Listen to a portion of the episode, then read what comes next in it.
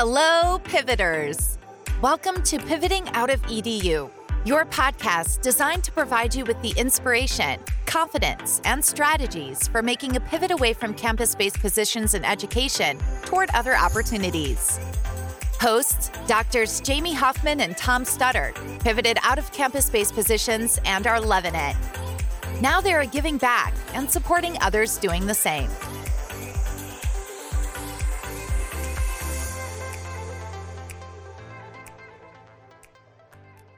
Hello, and welcome back to the Pivoting Out of EDU podcast. My name is Tom Studdard.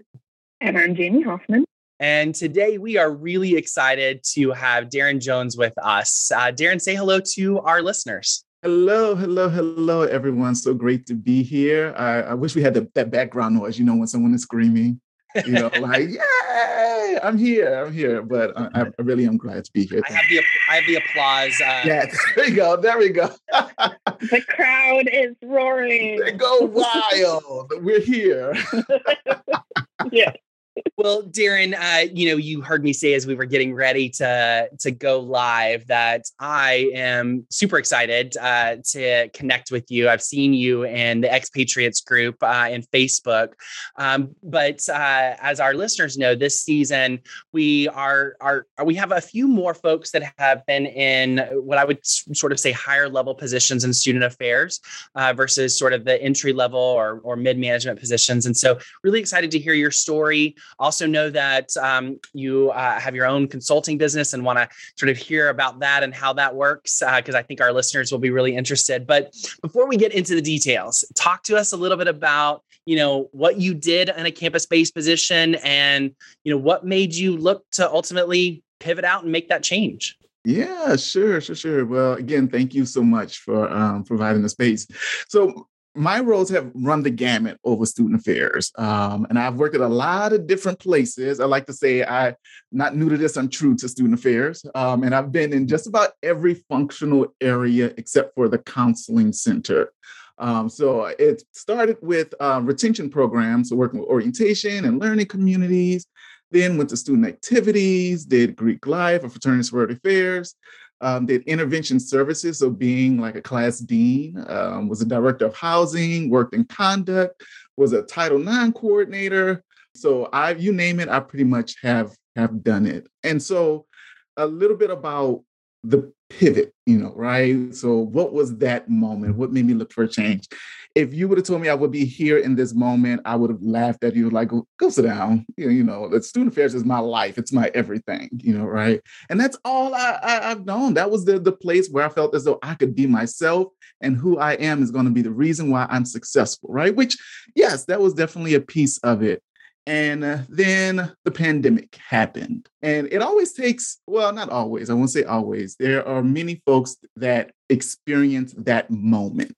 And for me, the pandemic was that time where it hit pause on a lot of different things. And it really forced me to stop and just assess where where where am I? Who am I? What do I actually want? And the original goal was to be the VPSA, you know, right? That that was it from the very beginning. You know, we're kind of groomed like as graduate students, like this is the pathway. And then, you know, you see all these panels with vice presidents and they tell you, do this and do that. And you're just eating it all up like yum, yum, yum, right? And so that defines like what your future is going to look like. And so as you go up, it becomes a little less glamorous, you know, right? You get more responsibility, you're managing more people, there's more risk involved, which that comes with the territory. Was definitely excited for it. And I realized those moments where I was alive and that I was like, I am on it. Those become became less and less. You know, the work was very impactful. Don't get me wrong. Still loved it, enjoyed it, but I felt I was becoming the position and losing Darren, you know, who I was at my core and at my heart. And I was looking for that through particular, you know, programs and, and you know, and I'm a certified strengths coach as well. So I would, you know, do these, you know, coach students, um, provide workshops with faculty and staff. But the pandemic, because it was a lot of risk, you know, right? It, it really just shifted that that what was really important. Um, and so I started asking myself those powerful questions, the questions that I would ask students. I started asking it for myself and really went on a journey of discovery, you know, right? What is out there? What would be possible if I made a shift? What would be available to me if I made the shift, both physically, spiritually, mentally, professionally? And so that that that was probably one of the the, the big reasons I wanted to explore leaving and what excited me about it. That's a great. I mean, I think I was just kind of taking notes as well on because I think this idea of losing yourself in the position. Well, Tom, Tom and I like to name our episodes, you know, something kind of quotable, and that's that's something I think will resonate with a fair amount of people. I think what I like about what you shared is that you were able to identify that that was happening or had happened, and that was part of what triggered your desire to pivot a lot of the folks that we've talked to, and I'll include myself, I don't think I realized I had lost myself and become more about my position than who I was as a person until I left. And also, I mean, I ha- I had my first kid, which was kind of like the okay, now you have to think of someone other than just your job or yourself. So, I I love that you were able to identify that and do the reflection that you talked about. And so, naturally, wondering sort of what did lead you to where you're at now. We'd love to learn a little bit more about it, both your full time position as well as your your coaching. If you can kind of tell us how you found those things and yeah. um, you know what what you're sort of enjoying about them. Yeah, for sure. So my main um, role, so my nine to five, is uh, with the education technology company, and I actually found that role on NASPA TPE. I think they were thinking very differently because what they were looking for was a senior student affairs professional, but they were looking at all the wrong places. so I guess with with one of their connections, they learned about the placement exchange and put the position on it. And I think the title of it was like something very businessy, strategic account executive. So it was easy to just write it off like, nah, that's not what I'm interested in. But I paused and really read the description and say, you know what? Why not? The interview is a conversation, it's an exploratory process. So, you know, why not, you know, in this phase where I'm not really like crawling to get out because I absolutely loved my job, had great mentorship and supervisors. But let's go into this with an open mind and see what it is. And so I found it on um, the placement exchange. My contracting role with coaching, so I've done that um, ever since I became certified as a Gallup certified strengths coach, I would do it on the job, you know, right? Um, and then realize people are getting paid thousands of dollars to do these workshops, and I'm doing this over off of the goodness of my heart because I absolutely love it.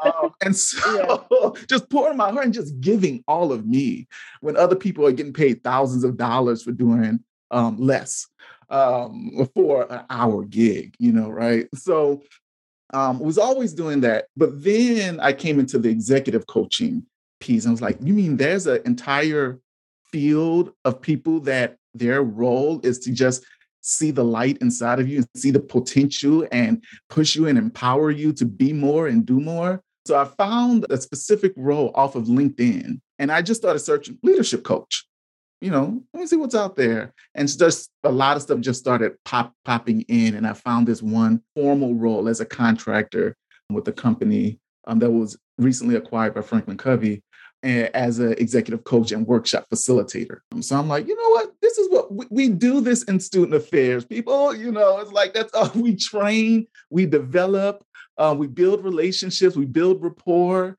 which was so important um, for this. And um, so LinkedIn, what was that? Was that place where I found that? Yeah. So, but of course, there's so many different avenues you can discover these opportunities. Yeah.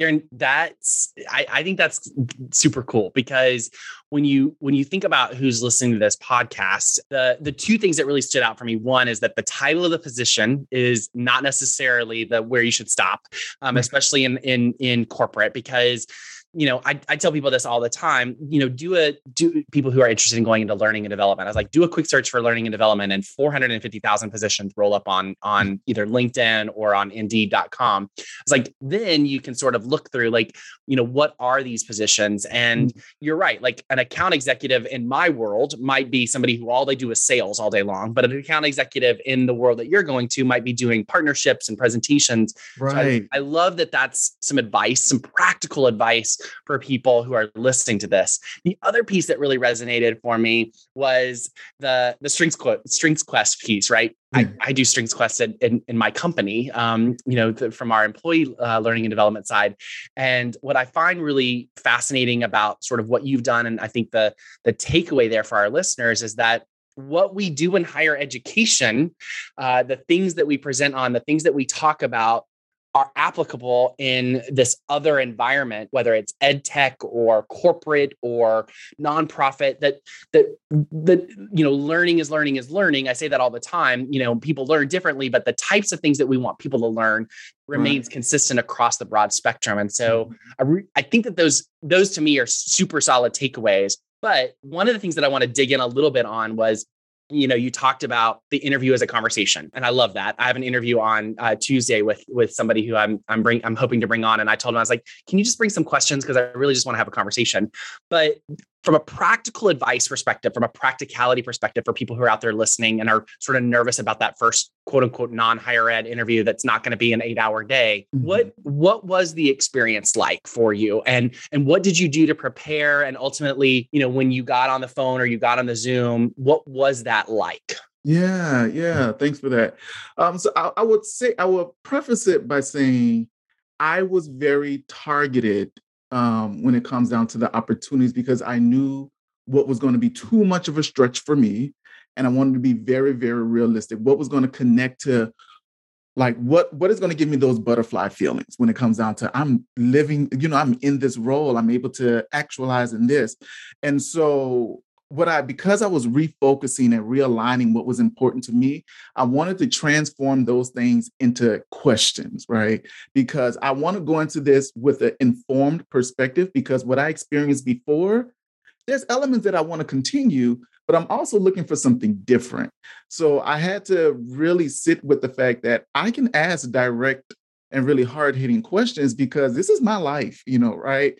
And if that means if compensation is important, I'm going to state that in the beginning, you know, the, you know, ask that direct question on what does that opportunity um, look like to see if there is a match there. But go, I will say the overall process is much was much easier for me than you know a higher ed three day marathon interviews where you're meeting with hundreds of people even though you may only interact with like three or four of them on a daily basis uh, but then, but uh, the process was very like you just I think that's where we would do like snaps. Right? Yeah, yes. yes. like who am I actually going to be speaking with? Um that yeah. you know, yeah. right? And so I met with the recruiter so as like an informational, and we really put everything up front. Met with the the VP of client success and sales, who would be my direct supervisor, and then did a presentation with the group of individuals who I then met with individually as well in that time. So we're talking about in total maybe five six hours over the course of three weeks. So it was pretty pretty simple you know, uh, get, they gave me space to really ask those meaningful questions, but they also was extremely transparent, extremely transparent. Because coming into a new environment, especially because I'm in ed tech and it's a lot of startups, and it's important for people to realize what you are stepping into, right? Because they want retention, they want you to stay. And so, how do you best situate people to do that other than being 100% honest and transparent with the opportunities, the challenges, you know, um, and what you're being asked to do, you know, right? That that pretty much sums up that experience um, there. Let me know if there's a part that I didn't address in that. Yeah, no, I think I think you you addressed quite a few things and things that have come up as we are talking to folks as guests, but also just in consulting, including you know what what I really like is that it sounds like you go, went into this knowing the things that are important to you to retain in a position. And you had a strong grounding in that, and you were strong with trying to make sure that that was present when mm-hmm. you went into the interview. And that may actually seem like an obvious thing, but I think sometimes, you know, people are so nervous about moving to this new context that it they forget it's still a you know it's it's a mutual interview. It's not just me being interviewed but like i need to make sure this is going to be a good fit. Um, and you know i think we're good about reminding of ourselves of that when we're like job doing those marathon job searches in higher ed but mm-hmm. for some reason it's like no i just i just want to get my foot in the door and it's like yeah yeah but you want to like be able to stay in the, the door and stay in the house for a bit of time you know? So uh, I think that's that's very important, and I love the like what will give me butterfly feelings. Yeah. You know, like because you still want to feel like if I got this, I'd be psyched. Not just because I'd be able to work remotely, which you may or may not be, but we talk to you know a fair amount of people that are like focused on the extrinsic. Yeah. And it's like, yeah, but you need to still feel like this would be a fun thing to do. So, or that, you know, whatever it aligns with something that would be exciting. So great things that that you noted there. And you did mention, you know, a little bit about compensation and that you mm-hmm. were pretty upfront about that at some point in your search process. And that's that's an area that people um, are not as comfortable, you know, discussing. I would I would guess that since you did leave at like an upper level role in higher ed, uh, you kind of too like realize like I remind people like it's actually not really an emotional thing, even though you feel nervous about it. It's actually for the hiring manager quite logistical. Like you either have these things you can give or not, and you'll give as much as you can. But like on the other end, it's not as stressful. But at any rate, you know, I would love to learn a little bit more about how you decided what compensation or broad benefit package you were going to ask for mm-hmm. and how you approached that. How did you negotiate and any tips, you know, you have for people who are just really, you know, new to this space and are used to looking on a job posting and it says, this is how much it is. And, you yeah. know, it's not really negotiable. Yeah, yeah, that's such a great question. I would preface by saying that is something that, as I would say, my strengths finders, my number two is woo. So being a woo, you know, you're all about please. You're just gonna get whatever you want because of woo. well, yeah, that is definitely the light side, the light side of it. Um, and I've always been very like antsy about, you know, saying the wrong thing or really, you know, making someone upset. So negotiation, that concept of negotiation has always been very, very uncomfortable for me. So I want to just be transparent and just put that out there. It is okay, you know, for that to be uncomfortable. And the way I work with that is really placing the responsibility on the employer to negotiate for me. You know, I think we we we we talk about this as this is the the interviewee's responsibility. Yes, you know, because you know there, there there's some shared responsibility there. But I ask pretty, and I'll say direct, very strong questions about well, if this is the what is the best package that you can offer me? you know, right? Now that is coming like we come integrity right there, you know, right? I may have a, a, a an amount in mind based off of where I currently am, but what I'm looking for is going to be wherever I'm at right now, and I'm going to think about, okay, well, how many people am I directly supervising? Are you hiring based on my experience and my expertise? Because if you hire me based on my expertise, that is more money you know, right? Because you have to pay for that knowledge. Um, but also, what would have been that next jump for me? So, my most recent role, when um, they were sharing the, the package, I said, well, in what I'm looking at, it's at here. So, if you can meet that, then we can continue, definitely continue the conversation. Um, but if not, I totally understand, you know, right? So, by before I even move to the second round, they said, well, we can work, we definitely can work it out. Let's move to the next round.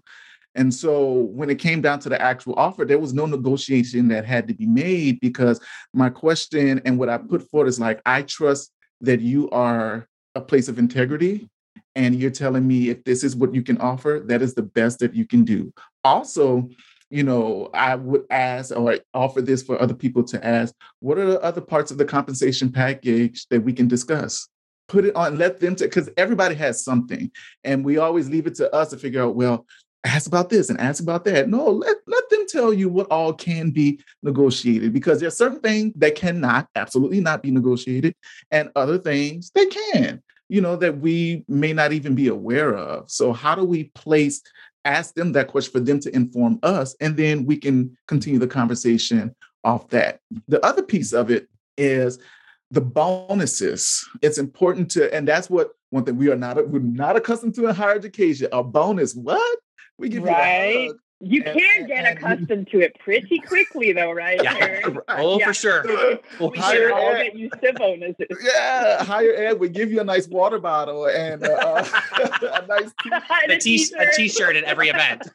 T-shirts from everywhere, which is great, which is great. Again, you know, I mean, we're doing this in jest, but but the idea of the bonus packages and knowing what they are, how they're calculated, and is there a way to adjust bonus packages to where a certain amount can be in your base salary, you know, right? Because bonuses come from the performance of the company, and I think that is a a, a, a mindset shift for higher ed folks. Is we like, wait, we get extra money for performance, and there's things you can talk about within that. Okay, yeah. Pivoting out of EDU we'll be right back after this quick message. Coaching Through It is a podcast hosted by myself, Laura Pasquini, and Julie Larson. We're two former higher education professionals who made the jump to corporate life and now are learning what professional coaching is all about. Coaching Through It will offer you and explain what coaching actually is and how it might help your pivot out of EDU and support your career transition. We'll be digging into coaching tools, techniques, and resources that we find useful. Not only will you get these tools, but you'll find out what's useful for you and where you're at in your career. We're both career coaches and support transitions and pivots. And we have a number of other coaches you might want to learn from as we feature them on interviews on the pod. And let's get real, we've been friends for over a decade, so you might just hear an episode or two of us coaching one another. And a bit of real talk of what it's like to be in the world of work and how transitions and pivots happen today. Subscribe wherever you get your podcasts, as we'll be coaching through it. And now, back to the show. Yeah, no, I I Yeah. The bonus structure was completely foreign to me when I moved to to, corporate, as was the equity structure, right? Like that's another conversation Equity, right? that folks, you know, we- you know, I, I there were just so many things that we're just not used to talking about. You know, like the other thing that sort of strikes me and has nothing to do with compensation was the, the concept of mergers and acquisitions. You know, when we did our Oh. first acquisition, I was like, yeah, universities don't do that, so I, I have no idea. I'm like a, a fish out of water here, but um, there's a couple of things that really stood out in sort of your last comments that I really want to talk about. One, uh, for sure, the t-shirts are the bonuses. I have an I have a quilt now made of the t-shirts from my I previous schools. say That is my bonus. Is my is my quilt of, of t-shirts. Love Um, it, love it. and sadly, it it took it took me trying to figure out which t-shirts I wanted to actually put in this quilt because I had so many of them. The other thing that I love is that that you talked about your number two, uh, which was Woo, uh, from a Strengths Quest perspective. I J- you all can't see this, but Jamie and I uh, chat back and forth to make sure that we're aligned on who's going to ask what. And I said, okay, um, I did Strengths Quest, and I'm also certified. So they gave me my list of you know the the the ranking of all of them. Yeah. Uh, my number 35 is Woo. So um, I love when I hear other people have Woo in their top five. um, but I'm curious because you mentioned it was your number two. What's your number one strength? Strategic. Oh, okay, good. Then we can be friends now, Darren. Yeah, uh, yeah, Strategic is in my top And I five. will, I will say, I've only taken it once, and that was in 2010. So I haven't taken it again. I, I'm sure some of them will switch up, but those five still ring Yeah, true till Those are your strengths, right? that- Yeah. that- most authentic. So Yep. Uh, my number one is context, which makes sense. I was a history major in college. So, Yeah. um, Jamie, what was your number one? Well, I was just, you know, falling asleep with the context. It's definitely not that. That's. Um, actually, my number two is strategic. So Darren and I are besties on the strategic strategic front. But my number one is activator. Ah, I make ish happen. I take ideas and which which really fits well when working in a startup. yeah, by the way. Yeah. sure.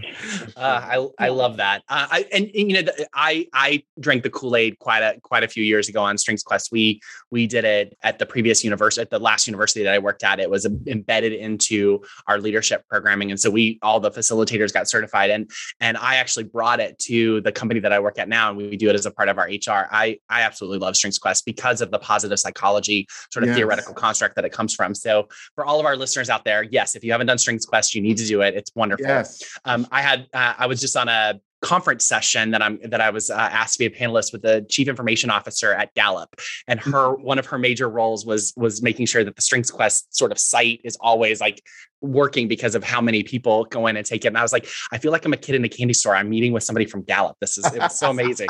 Um, uh, but I but I, I, I and thanks of... for all of that context, Tom.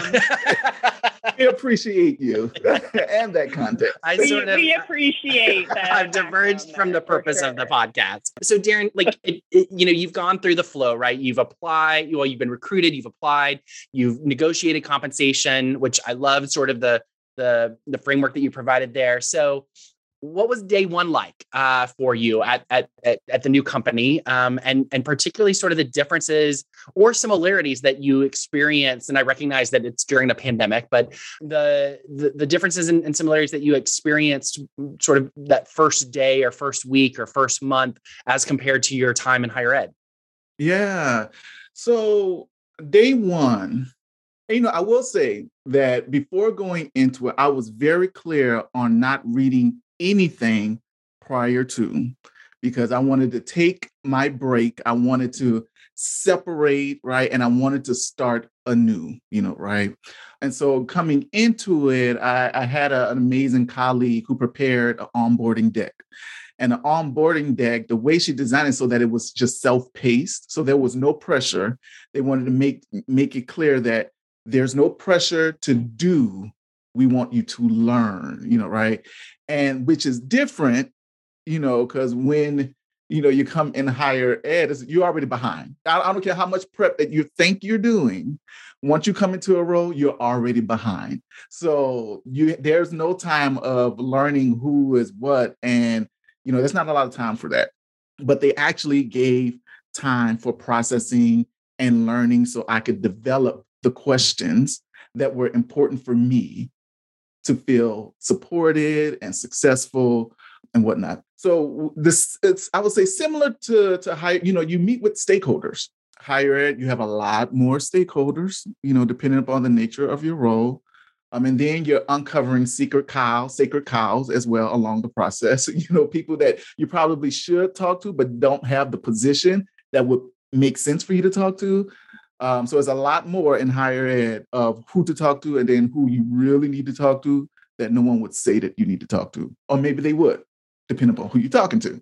Uh, but within, um, you know, my non-higher ed job, it was pretty clear on uh, roles were clearly defined. However, the collaborations, I would see it as more synergies in ed tech because I mean, everything is so like linked like making a decision you know the impact on a different on, on, another team. You see it immediately you know right? Even when you're presenting an idea everyone is already thinking about okay well how is this going to be more work for me? You know right? So one piece of that process i really had time to really learn not only what they did but learn them you know right? Because i want add with with my particular role it's more of a consultant thought leader. So, with that being said, relationships are going to be very, very critical. So, I wanted to talk less and listen more, and then wait for that time for where I'm able to develop these intentional and powerful questions that would give me some more information to explore deeper to see how can I be of best um, support to cross-functional partners. So, it wasn't any pressure like have you have this goal and it was way more self-directed but it wasn't as much pressure to like go, go, go, go, go as I would have experienced, you know, in higher education. But and the, the other part of your question was the differences, like just just being there, you know, right? Language different. Uh, we speak semesters in higher education. Ed tech is quarters, you know, right? So that's definitely a shift in language. And higher ed, you have peaks peak times and you have quiet times. You know, there is no quiet time. So you really have to be when you when you have vacation, you need to just take it. You need to you can't even ask for permission. There will never be a convenient time to take vacation in ed, ed, ed tech, you know, right? Flat organization structure is flat, you know, more flat, and especially depending upon the size of the company. Um, higher ed, extremely bureaucratic, you know, right? Levels upon levels upon levels. And I would say in uh, my current role, it's easier to do change management. It, it, was way easier to, to present an idea and people just fall in love with it and it's like, let's do it, let's try it. Yeah. But in higher ed, you have one chance to perform something. And if it don't work, you have to wait the entire year or more. yeah, or more to do it again. If people haven't thrown the idea away, right. you know, right? And it's turning the ship with with higher ed. And so balance and time is is is different. Um, five o'clock, I can shut off, like, and I could turn my phone off and feel great. Higher ed, just feel like the world is to crash if if I do not answer this call, if I do not respond to this email, if I turn my phone off, you know, right?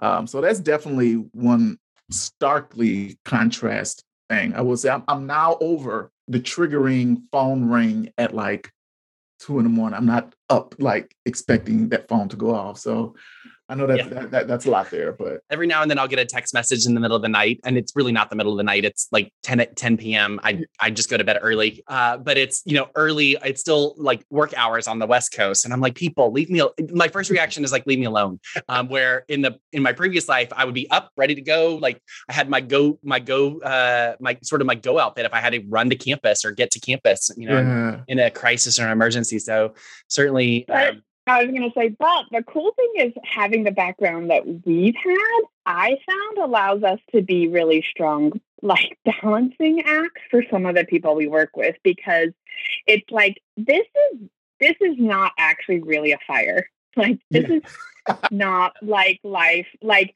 this actually can wait until tomorrow or Monday. And of course, you have to think about like the position that you have and like how to say that. But I think I've been kind of helpful for some of my colleagues that have only come from the business world. I'm able to be like, okay, let's dial it down because no one is like going to die. Yeah.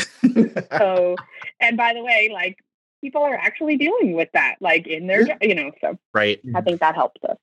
So, Darren, one of the things I want to dig in, and then I'll I'll let Jamie sort of take over and and wrap it up. But you mentioned the word self-directed when you were talking about your experience, and I I I say a lot, and I think even in the blog article that I wrote, like it, I, it, I had an onboarding schedule, right? It was a very mm-hmm. sort of like, uh, it wasn't the most detailed one. It was sort of more of like, these are the things that you need to do and whatnot during your first couple of weeks. And, and we still sort of have that, although it's maybe a little bit more dialed in.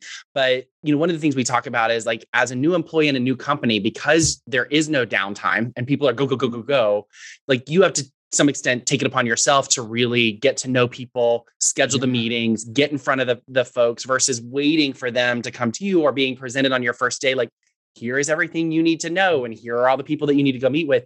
Did you have that similar experience in in your company? And that that not only was it self-directed, but it was very much like if you didn't do it, you were probably not going to learn it. Yeah, that's a really great question. So I, I was grateful to have, you know, meetings kind of lined well lined up with like key folks but it's always like okay who else uh, uh, above that right? Because you need different perspectives.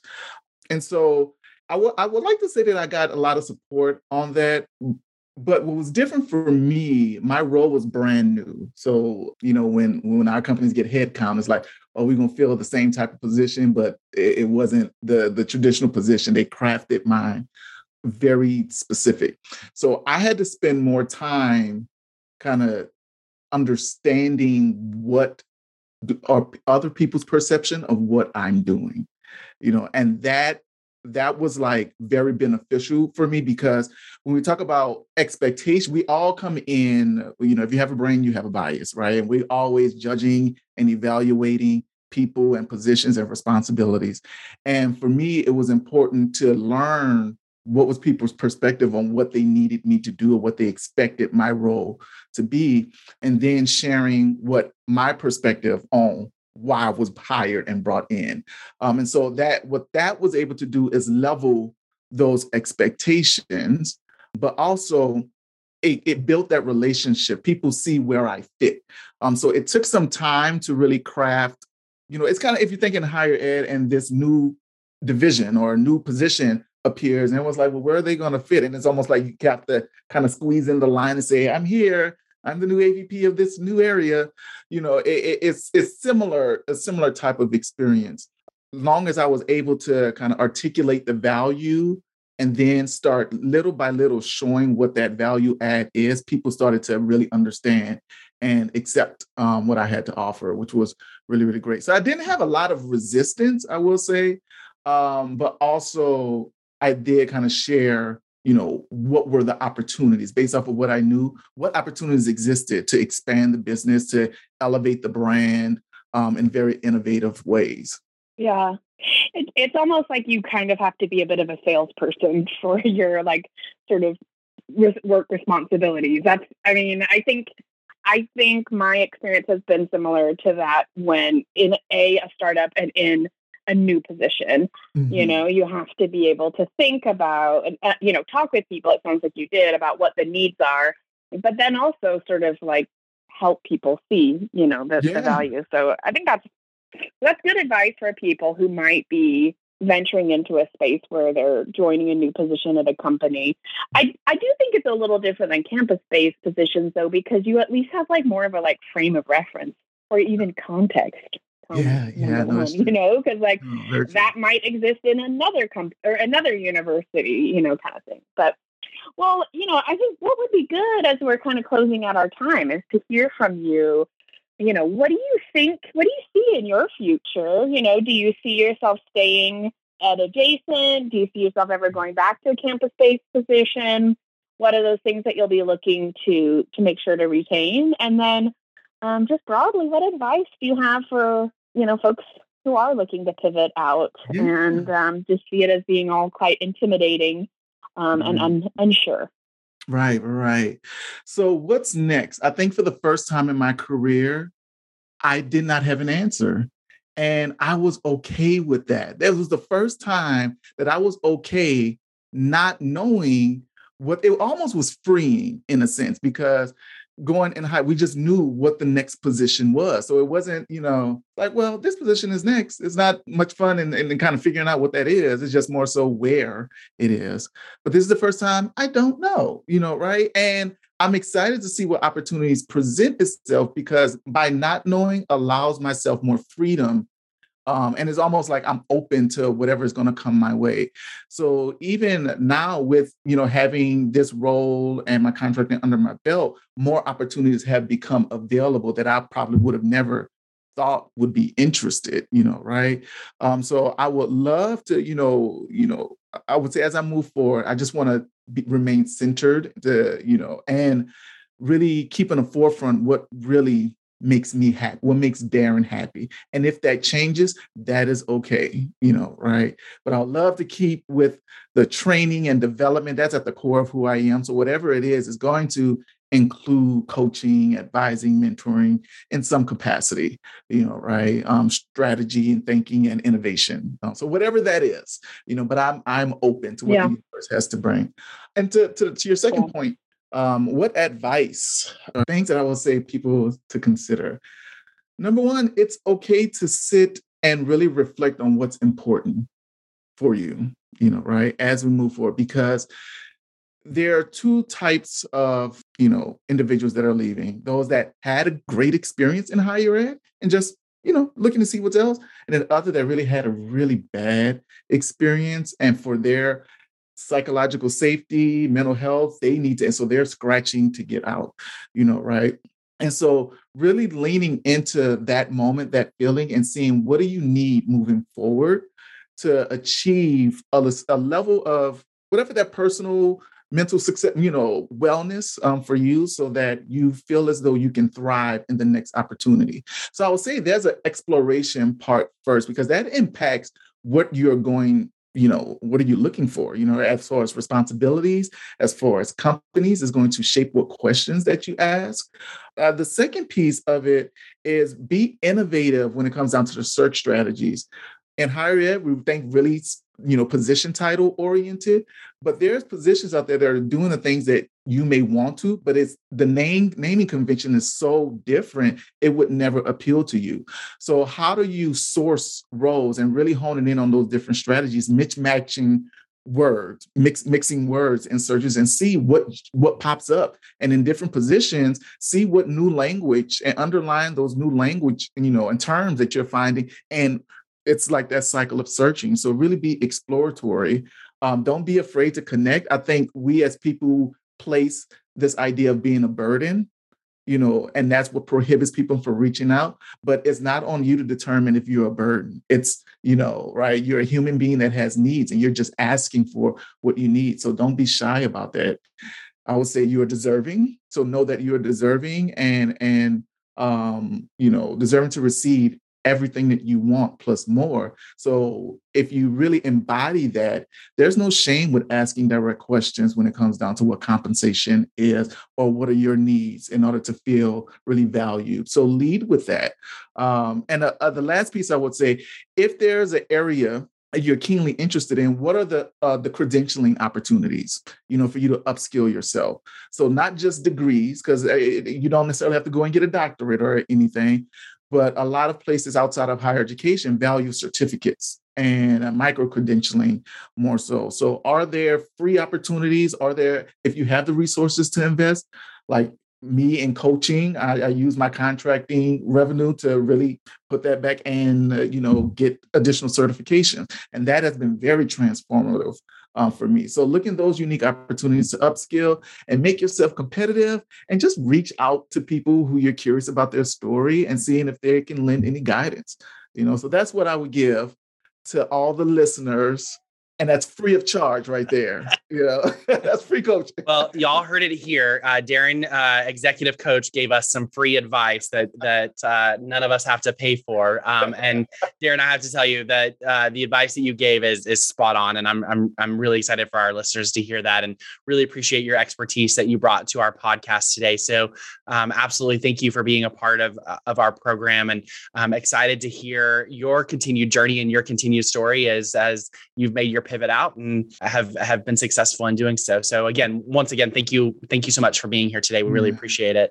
Thank you all so much. It was wonderful speaking with you. Thank you. And I would I would add for you, Darren, too, the cool thing about being at the intersection of education, technology, and corporate is there's a very good chance your next position has not yet even been created. Exactly. So, yes. And can either be created by you or the needs of being at that intersection. So yeah. I'm excited to hear where your journey goes oh, and have, have really enjoyed hearing your story. And I really think our listeners are going to appreciate um, your your words of advice and the thoughtfulness that you went uh, that you used to go about your search. So oh, thank you so thank much.